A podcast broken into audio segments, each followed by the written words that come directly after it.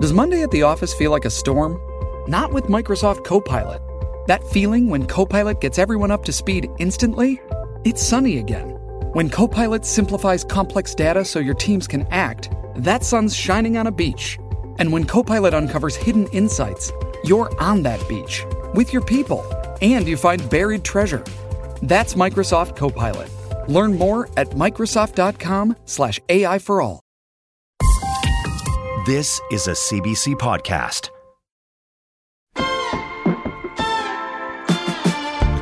So, at one point in my conversation with Pink, like the pop star Pink, she reminds you that she's been around for a long, long time. That she came out with her first records the same time Britney Spears did, or Jessica Simpson did, or, or Mandy Moore did. How do you last that long in an industry that wants to kick you out as soon as possible? Pink has some ideas. That's coming up. Plus, Sarah Gadon tells me that when she's on stage doing this play called Yerma, which is about a woman trying and failing to conceive a child, she notices that nights that the audiences are filled with men, the reaction from the crowd is completely different from nights that the audiences are filled with women. She'll tell you exactly what she noticed. Sarah Gadon, coming up. My name is Tom Power. You're listening to Q. I think of all the popular disciplines like uh, books or TV or film. I mean, this is this is just my opinion. Pop music might have the shortest career lifespan. Like it's almost impossible to have any success at all. And if you're lucky enough to have a hit, you might be lucky enough to get a tour with your name on it.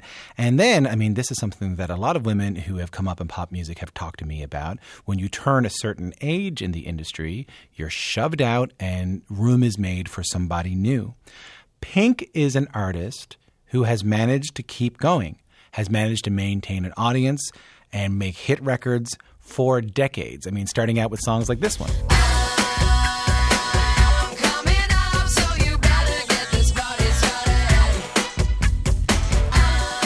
I can picture myself running around my junior high gym just doing laps listening to that song. Pink's real name is Alicia Moore. She's won three Grammys. She has four Billboard number ones. And she has an incredible voice. She does these amazing live shows where she might sing on a trapeze. 25 odd years into her career, I think the world is starting to recognize Pink as a generation defining performer. Her brand new album is called Trustfall and it's out now. I got to talk to Pink about mortality, about longevity, about that whole generation defining artist thing. She uh, has some thoughts on it. Take a listen to this. How are you? Yo, hi. What an introduction. My God. That was really me. Yeah, well, that's it. That's when all. Uh, that's all. I was like, yeah, I'm more like a rash. I just kind of don't go away. it's it's it's less about being a generation defining artist. It's more about being like a lesion that you can't seem to uh, you can't seem to saw off. That's it. That's me. Uh, nice to meet you. I love the record. Thank you. I'm so relieved. in in all in all honesty, read the lesion and rash. Could you have ever have predicted that you would have lasted this long in, in this music? No, but I wasn't really thinking that way. We, I don't think I don't think anybody does. I mean, I don't know what people think. Who knows? I just know my weird brain. But I think I was I would have probably been voted least likely. By who? Um, most. like by by by in your hometown, or like people in the industry that came, or musicians that came out at the time. Both, all of the above, all of those boxes. Um, uh, but I was also voted most likely to be behind bars in 10 years for my um, 10th grade yearbook. Um, yeah, I don't know.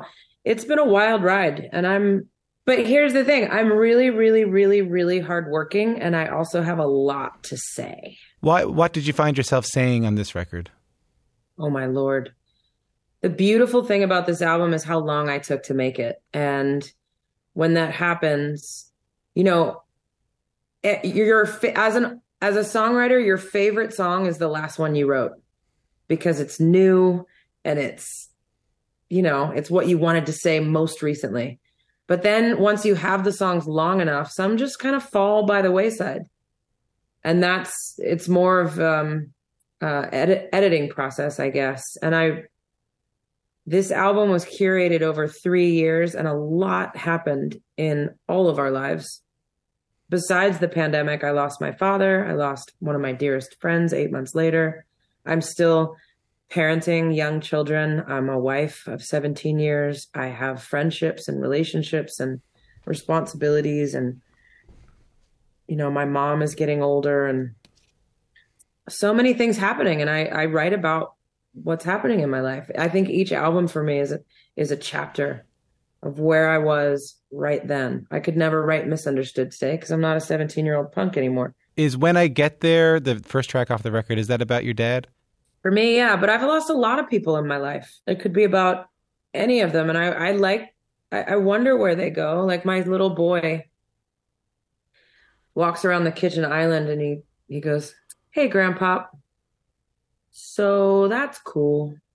Cause he doesn't know what to say, but I always tell him, like, you can talk to your ancestors and your angels and they're always listening. And so he's just literally walking around the kitchen talking to grandpa. Mm. And the idea that he's out there somewhere watching over us is a nice idea. I think of you when I think about forever. I hear a joke and I know you would have told it better. I think of you out of the blue when I'm watching a movie that you'd hate. You'd say it, you were never one to hesitate. I didn't write that song actually. That song was a gift. Um, it sent um, David Hodges and Amy Wadge sent me that song after my dad passed away. Oh, yeah, and it just felt like such a balm. I couldn't I couldn't write that song. I haven't unpacked that suitcase yet. I saw a great video of I think it was you singing a song he had written for you. Yeah. Well, not written for you, but he had written about his time in the service. Yeah, he could, man, he could finger pick with the best of them. He could play the hell out of a guitar. Did he have any aspirations to do that professionally? He did. He always wanted to be a rock star. My brother and I lived out both of his dreams. My dad always wanted to be, uh, my dad was what he called a grunt in the Air Force, just enlisted.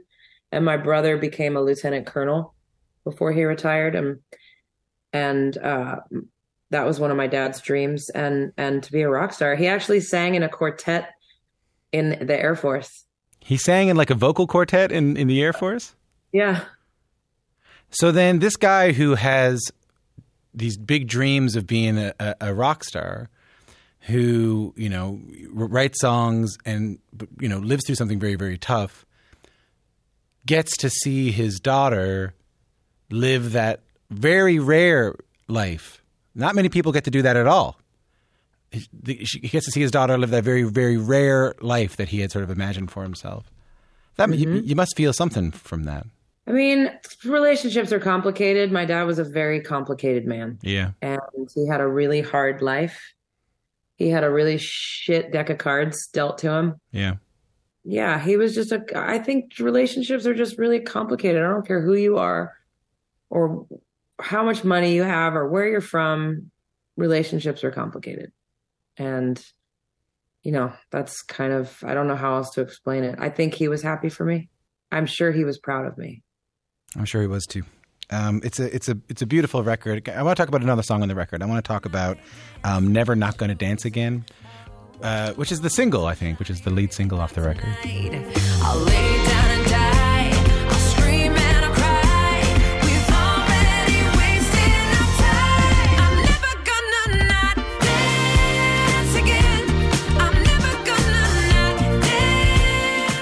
You wrote that with um, Max Martin and Shellback. Yes. So, Max Martin, for people who don't know, is one of the greatest sort of like hit makers in history. Yep. Um, he has written big songs for your Katy Perry, Backstreet Boys, Britney Spears, and all that. And Pink, sort of guy who lives in his studio over in Sweden, doesn't do any press, doesn't really talk to people very much, is a very mysterious guy. I wonder if you could talk to me a little bit about how that song came about and just a little bit about your relationship with this guy over the years. Max and I did not want to work together um, in the beginning. Uh, we were kind of put together just to see what happens by the record company. And when I met him, I brought three bottles of wine to the first session. And he goes, What kind of a song do you want to write? And I go, I want to write a song about death just to kind of screw with them. And then we wrote Who Knew? And first day and polished off one of those bottles. And he really surprised me because he's actually a closet punk rocker and Yeah. he's his knowledge of music is so vast and he's such a genius and he pulls from every genre like I do. And he's funny as hell. He's got the driest, awesomest sense of humor, very charming, and a good guy. He's like a good guy. And we've worked together over the years. He was he was there. I I flew to Sweden um while I was possibly getting a divorce from my husband and I was one of a it was a really dark time in my life. And you know, we wrote So What the first day. So, so what? I'm still a rock star. I got my rock moves, and I don't need you. And guess what? I'm having more fun. And now that we're done, I'm gonna show you tonight. And then we wrote I Don't Believe You. And then we wrote Please Don't Leave Me. And we've written all of these beautiful songs together that have marked serious moments in my life. So when I'm sitting at home during the pandemic, I thought about all, you know, when your kid gets sick or you lose a parent, those are times when life really gets distilled down into what matters. Who am I? Who do I want to be? What's stopping me? And I thought about times like when my kids want to play with me on the beach and I'm feeling insecure about my body and I missed the opportunity to make a memory with them because I was stuck in my head. Or, you know, much more surface level, like you're out and the song comes on and you want to get up and be free and dance, but you're you're not the best dancer and kind of just we waste so many moments not doing what we want to do because we live in our heads and we worry about shit that doesn't matter. And so I called him and I said, Hey, I want to write a song. I want it to be called Never Gonna Not Dance Again. Because if the world is ending and we're sliding sideways off our axis, then I want to I want to dance. I want to dance. Here's a shot. I want to dance. And I said no pressure, but it has to be the best song we've ever written. Do you think you've learned anything? Are are you a changed person coming out of this uh, this time uh, away? Yeah, for sure. I mean, I think losing a parent is a suitcase that you will unpack for the rest of your life, especially like I said, relationships are complicated. Yeah. Um but yeah, I mean I I'm learning every day and I'm learning real solid lessons and I'm also learning that we're there's so many batshit people in the world. Just super psycho. And I'm learning that I do have a pretty sick sense of humor that I am able to fall back on most of the time. Why do you think you've been able to um, survive in an industry that doesn't always allow for that kind of survival? Um, well, I kind of did things a little differently than most of the other artists out there. Um, I realized very early that credit is not just given easily to young female pop stars. Um, so I'm going to pound the pavement. I'm going to put my head down. I'm going to stay humble and I'm going to pound the pavement all over the world and I'm going to become the best performer I can be because that's the part I love. That and writing songs, the create the creative process and performance is my favorite thing in the world. So I'm going to let everybody else sell perfume and be popular and be pretty and I'm going to go work my ass off. And I did it and I I did it backwards. So I don't like whereas a lot of people have to put an album out to sell tickets, I don't have to do that. Like I can just go on tour Yeah. because because I've worked my ass off at being able to play stadiums, arenas or clubs. And I've done it for 20 years and I love it. I love it. I love all of those places, clubs, arenas. So uh, maybe it's because I did it backwards, maybe it's because I'm relentless and maybe it's because I have an open dialogue with the people that are listening to my music. An open dialogue. How do you mean? I mean, I'm I'm being really really vulnerable and open and honest and I'm talking about my I'm not trying to write like the next bop. I'm I'm trying to save my soul.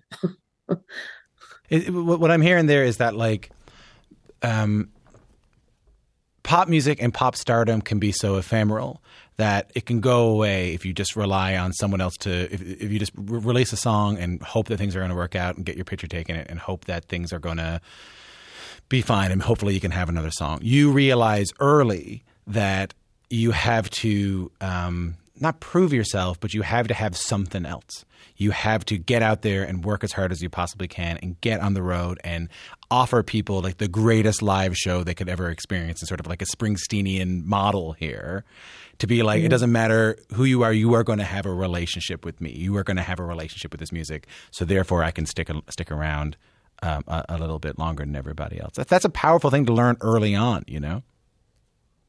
Well, I had the best manager that ever did it. I mean, Roger Davies manages Cher, Joe Cocker, Sade, Tina Turner, Janet Jackson. I mean, these are some of the best live acts that have ever been. And he knows touring. And that was what we did. So he impressed to you that like, hey, this thing can all go away, but if you if you do a great live show, this they can't take this from you. Yeah. It's powerful. Yeah. Yeah. And I love it too. You have to love it. It's too hard to do if you don't love it.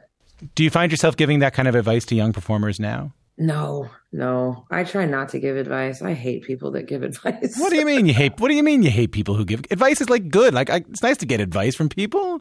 I mean, I I've given advice on how to tour with babies because it's impossible, and I did it somehow. But I don't think that I grew up. I came into the music business when it was a completely different business. I don't know what to tell anybody now. I don't know how this shit works. I'm already like over here doing this. I don't know how you do what you do. I don't. I'm not on TikTok. Like I don't know what to tell you.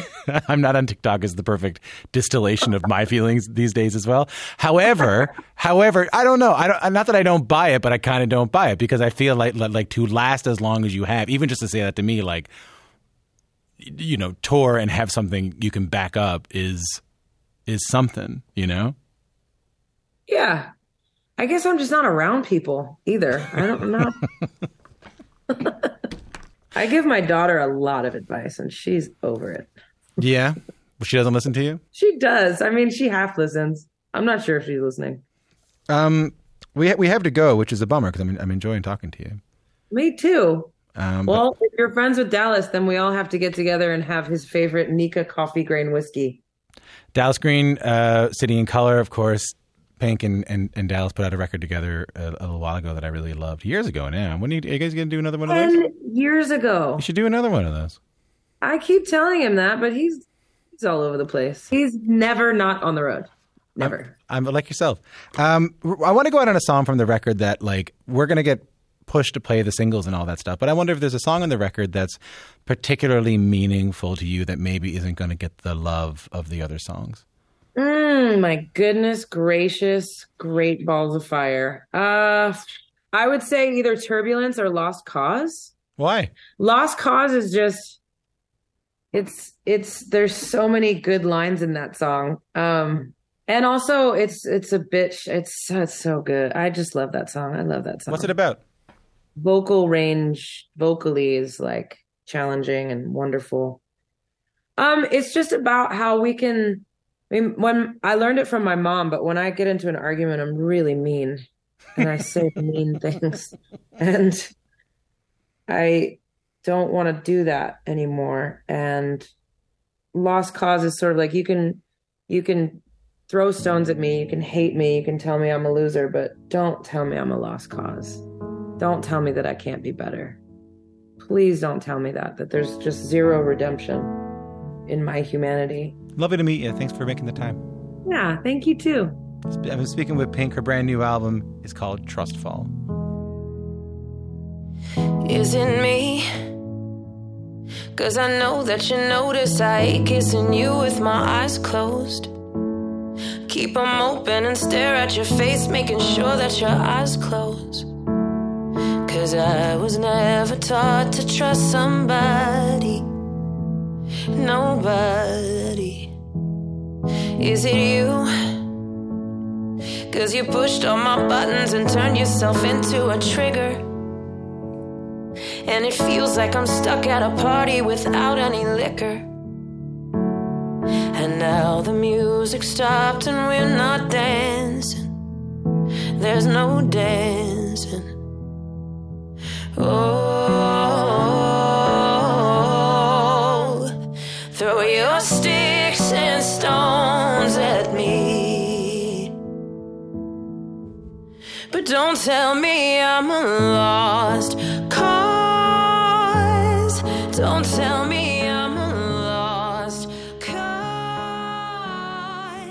That really incredible voice. I, I ne- you can hear my surprise that Pink has been around that long. Like, she always feels like a new artist to me, but like, she came out at the same time as Vitamin C and Jessica Simpson and, and Mandy Moore. From her brand new album, Trustfall, out now, that was Pink and Lost Cause on Q.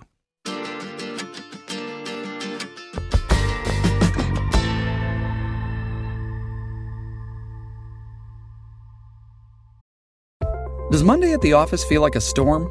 Not with Microsoft Copilot. That feeling when Copilot gets everyone up to speed instantly? It's sunny again. When Copilot simplifies complex data so your teams can act, that sun's shining on a beach. And when Copilot uncovers hidden insights, you're on that beach with your people and you find buried treasure. That's Microsoft Copilot. Learn more at Microsoft.com/slash AI for all. Hi, I'm Willa Paskin, the host of Decoder Ring, Slate's podcast about cracking cultural mysteries. On Decoder Ring, we dive down rabbit holes and obsessively explore questions hiding in plain sight. Like, why has slow dancing gone out of style? And when did we all become obsessed with hydration? And where did the word mullet, you know, to describe a hairstyle, come from? That's Decoder Ring, named one of the best podcasts of 2023 by the New York Times. Listen to new episodes every two weeks and make sure to follow us so you never miss one.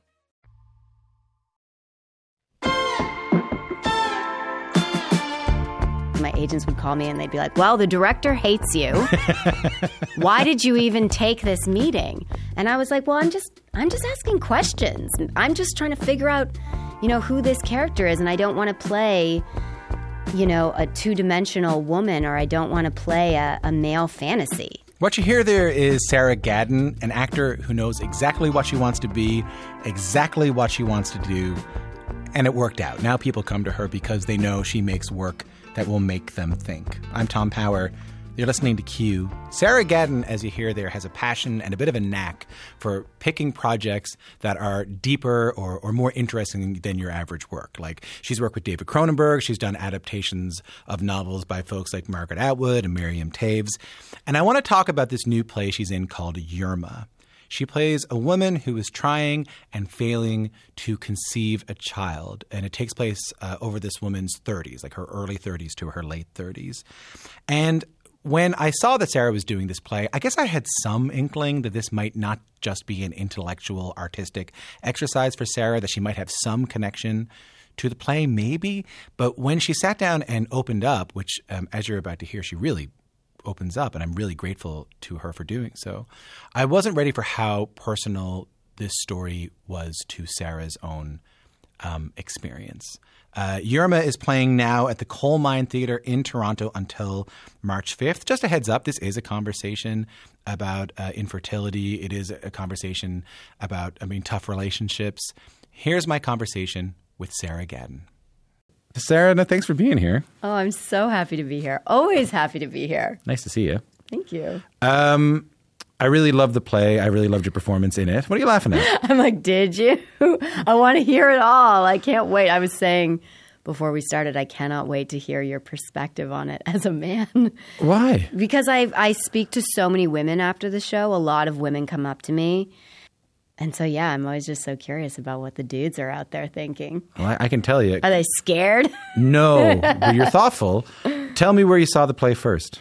Um, I saw it in New York at the Armory a couple of years ago. The armory is this huge, massive, literal former armory. Yes, it's massive, and the production was massive, and it's a it was a huge, you know, million dollar, incredible theatrical. Lots of, you know, the set design was this big giant glass box, and it was changing props, and it, there was just it was just such a a high end production, and it was so amazing. A friend of mine took me for my birthday and and and afterwards I looked at her and I said, "Really? You took me for my birthday to this play? Why? To mark that I'm getting older? To make me aware of my own fertility, my own mortality?"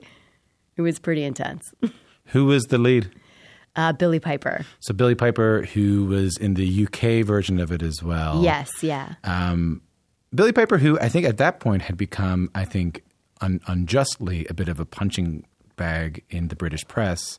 And it was uh, through this performance that she sort of like really showed off. Like it, she won every award for this. It was a real tour de force. Yeah, I had no idea because I wasn't familiar with Billie Piper. And my friend who took me was um, my friend Gugu Mbatha-Raw, who's a British actress. And she was like, this is really, after the play, I was like, she's amazing. Who is, you know, who is she? You know, and Gugu said, yeah, no, this is actually like a really big turn for her in her career. And I was like, it's so interesting how women get, you know, painted by the media in certain ways and and they have to kind of reinvent themselves or emerge from the ashes and and then and I'm just com- coming to it completely fresh looking at this brilliant performance thinking this person's this person is a genius.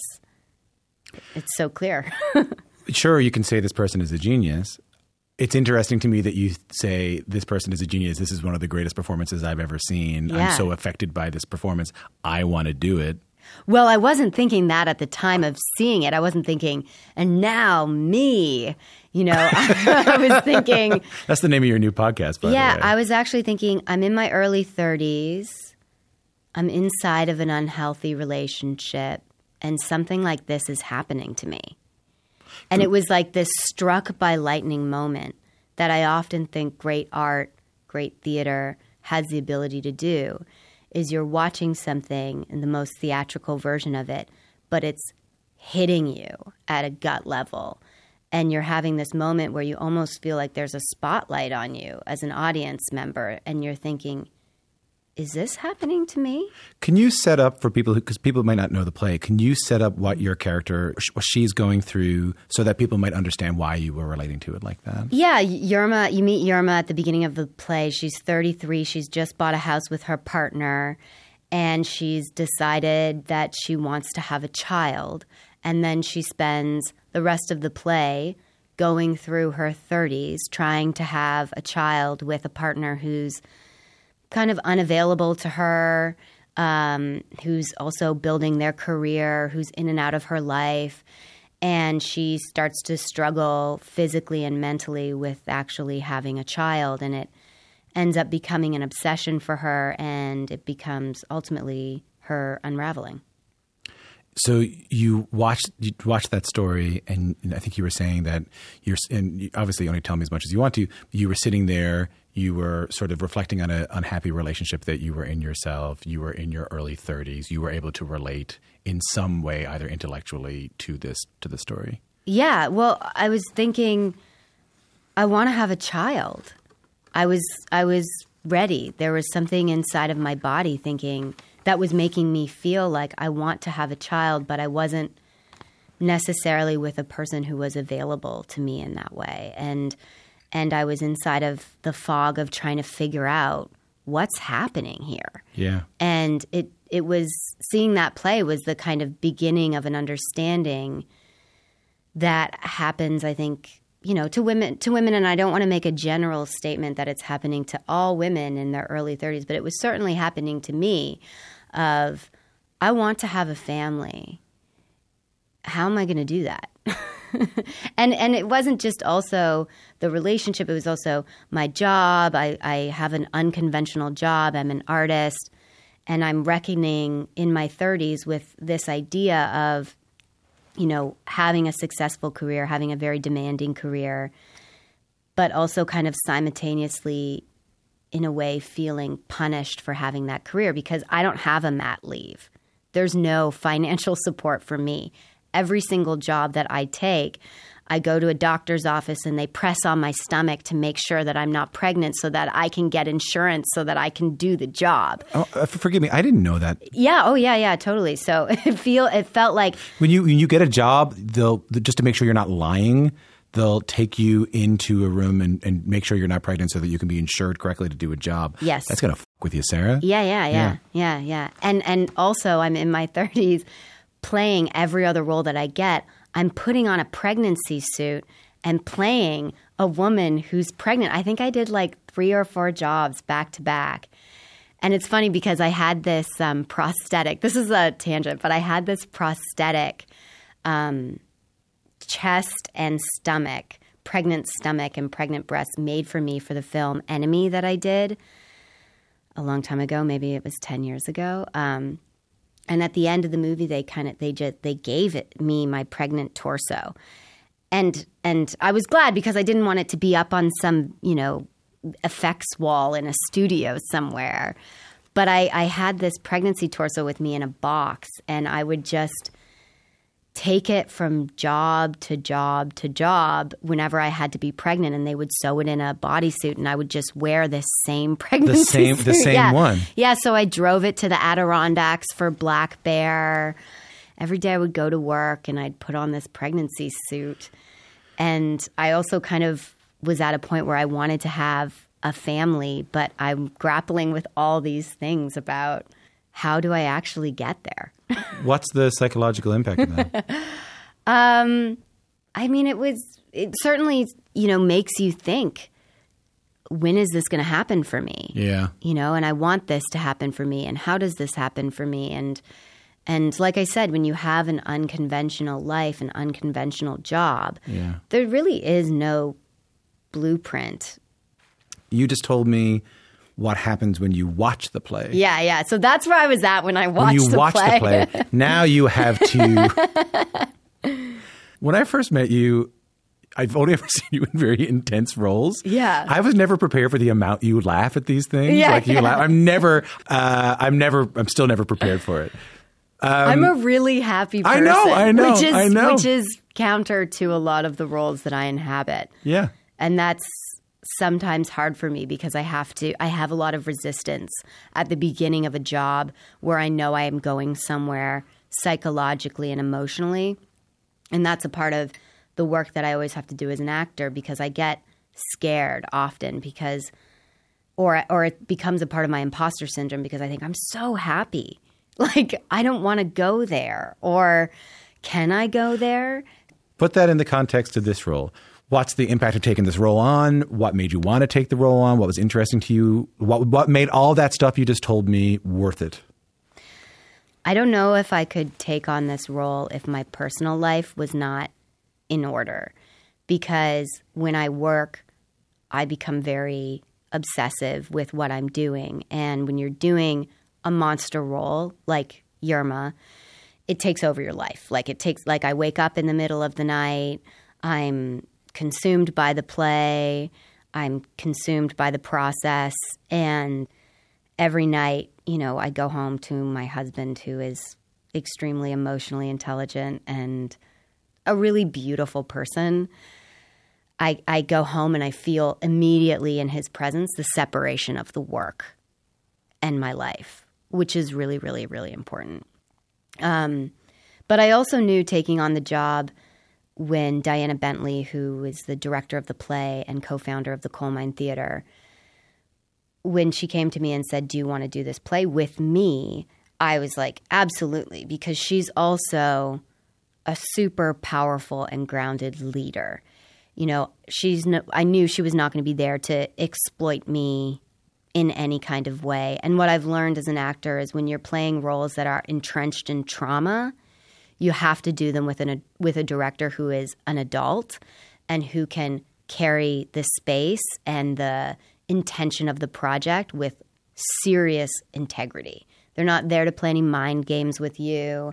They're not there to kind of Exploit you. or like have the kind of torture porn element of it. They're there to really be your partner and be your safety net. So I knew that exploring this kind of material with Diana would be a safe space, which is important. And you, I mean, my guess is you've had the not that. You've had the, you've had Yeah, yeah. No, I, I definitely have had the not that or directors that, you know, want to play games or like, or even just who aren't very mature themselves, right? And and and when you're dealing with this kind of subject matter, you have to be able to be with a director who's emotionally mature because it's not just fertility, you know, the pursuit of having a child that's in this play. There's suicide in the play. There's miscarriages in this play. There's um, affairs in this play. There's gaslighting in this play. There's so much going on in the play. P- parental detachment. Yeah. rec- you know, reckoning with sibling jealousy, all those trauma. things. Yeah, trauma. there's a lot of trauma in the play. I'm Tom Power. You're listening to Q. What you're hearing right now is me talking to the Toronto actor Sarah Gadon. She's known for taking on really complex roles, characters she can dig around in, like in the adaptations of Alias Grace by Margaret Atwood or All My Puny Sorrows by Miriam Toews. Her latest project is no different. She's making her stage debut in the play Yerma, playing a woman desperate to have a child. I thought the audience reaction was really interesting while I was watching the play. How many people are in that theater? I don't know. I, I want to say a hundred, maybe. Maybe, yeah. I mean, Not many. I didn't expect you to have the number, by the way, but not many. And and you guys are in the play is taking place sort of below us. Like we're all sort of gathered around. Yeah, it's in a pit. Yeah. Um, call it the pit, and it's in the round. So the audience is all around us. Um, and you came to a preview, which is really interesting because this is my first theater job. So I'm learning Ever? about ever, yeah. So I'm learning about the process and the journey of making a play, and and you start to learn about what the play is through the audience, through their reactions, and the first preview it was really fascinating because I've never performed in front of a live audience. So I finished the play and the lights came up in the first preview. And there were so many women my age in the audience and I just saw their faces and they all looked like they'd been punched in the guts and I thought, "Whoa, there's the play. The play is on your face. I see the play." Yeah. So it was really it was really interesting for me as an artist to be able to have that kind of experience.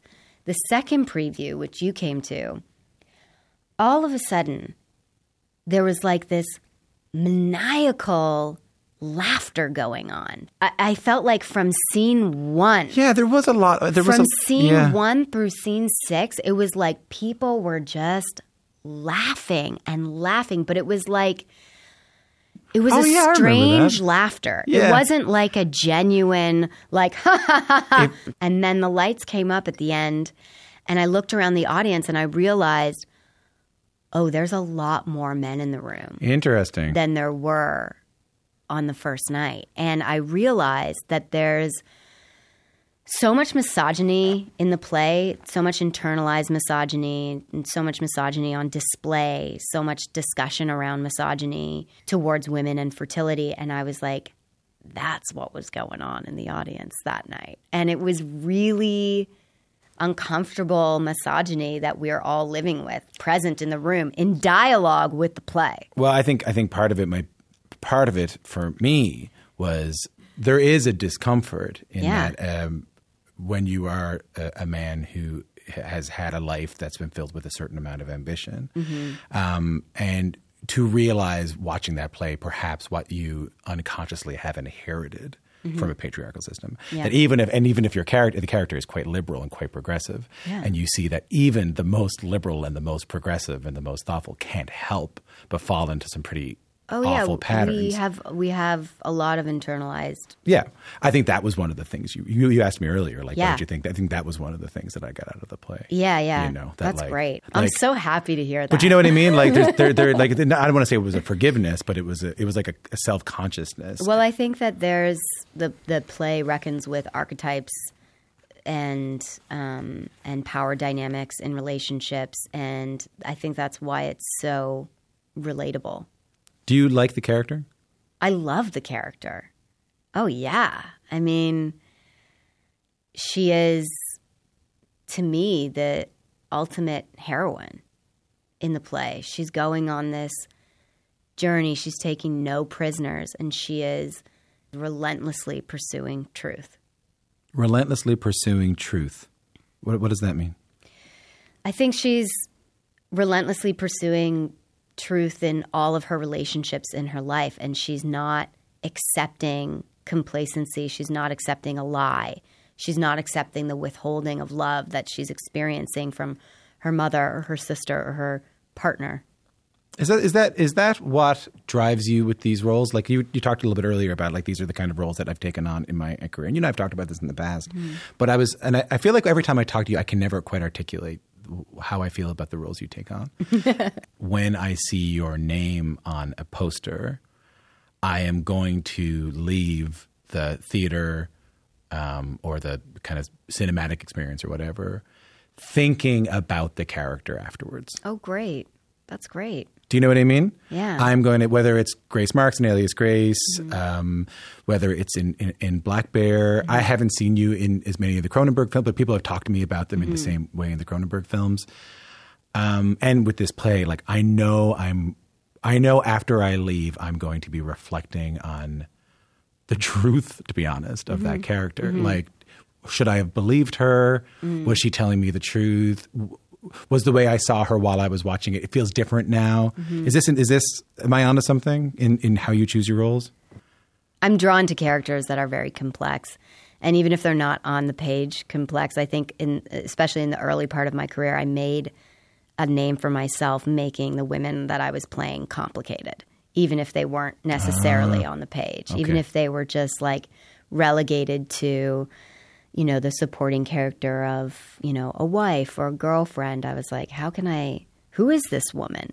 You know, I I, I can't really step into roles and people if I can't figure out who they are. Part of my work is always just deepening and deepening and deepening their meaning and their identity and yeah, who they are as women. Do you ever turn down roles because they don't offer the complexity that you need? Yeah, all the time. Yeah. I- used to get in so much trouble in my in my 20s when I would take meetings with especially like a really specific kind of like young male director who was always perceived in the industry as very cool. And we would sit down to you know talk about I'd take a meeting and and I would say, okay, but you know, like, who is this woman? You know, why is she doing this? Well, is, why is she doing that? Well, is she doing this? Or is she, are you, is she only doing that because you think that? Or is that what you think? Well, why can't she do this? And should she do this? And I would ask all these questions, and then I would come out of these meetings, and my agents would call me, and they'd be like, "Well, the director hates you.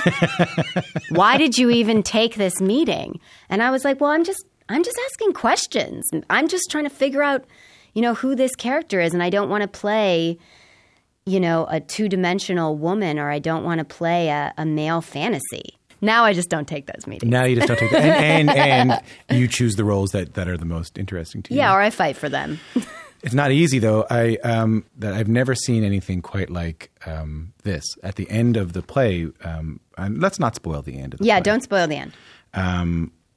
But as we've talked about, your character has you know has struggled with with, with getting pregnant and struggled with her partner and struggled with you know people the way people treat her.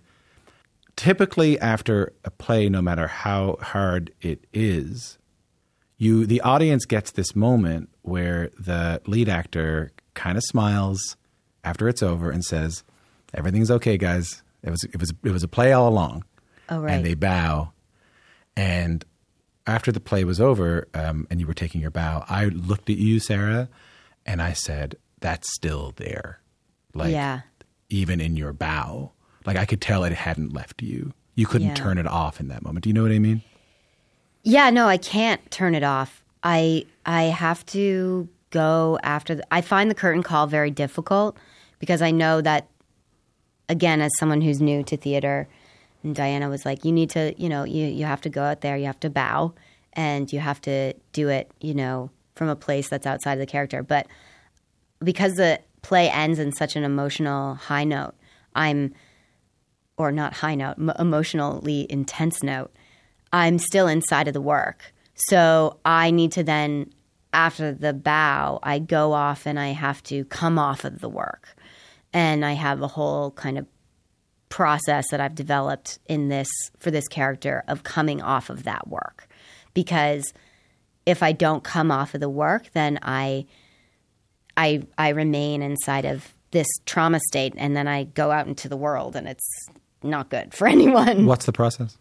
Um Well, for this character, I, I go off stage, I clean myself off, and I just spend I mean, it depends on the night, but I'll, I'll spend time just, usually just crying, just like finishing whatever emotions are coming up in, inside of me. So just like mourning, crying, being inside of the grief as I wash myself. And then when I reach the end of that emotion, I do some tapping work, which is uh, something that I learned about through a few different people in terms of dealing with PTSD management um, around my collarbone, because around your collarbone is a place of existence.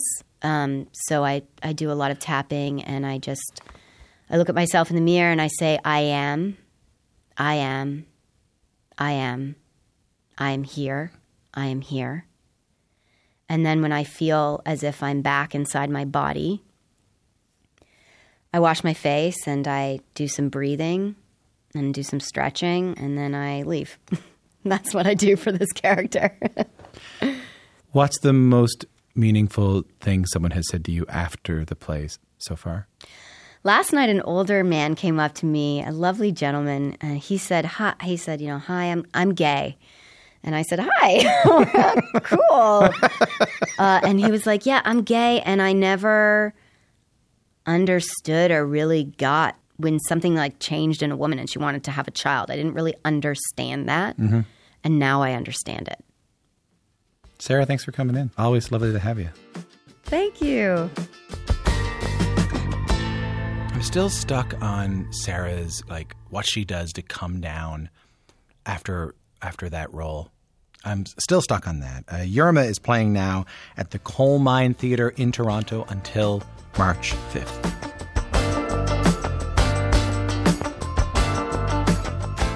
And that is it for us uh, this week. Thanks so much to everybody on the Q team who helps to make the show uh, sound any good and make me sound any good, to be honest. The producers this week are Michaela Van Kooten, Ty Callender, Ben Edwards, Vanessa Greco, Sarah Melton, Vanessa Nigro, Mitch Pollock, Catherine Stockhausen, Caitlin Swan, and Jennifer Warren. Our digital team is Amelia Ekbal, Shuli Grossman Gray, and Vivian Rashad. Our show's director is Matthew Murphy. Our engineer is Sam Hashimi. Our senior producer is Lise Hossein. Anne McKeegan is the executive producer of Q. My name is Tom Power hour.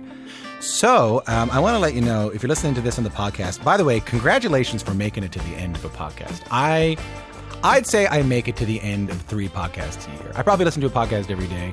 I say I make it to this part three times a year, and it's usually if I like can't reach my phone and turn it off. So, congratulations right off the bat. Number two, uh, Monday on the show. Here's a little gift. Monday on the show, you're going to hear my conversation with Neil Young, one of our best ofs. I, one of the. I mean, I was delighted about it. I didn't know if we were going to get in a fight, and we ended up having a conversation about why the world is so beautiful. So that's Monday on Q. Uh, we'll see you then. Later on.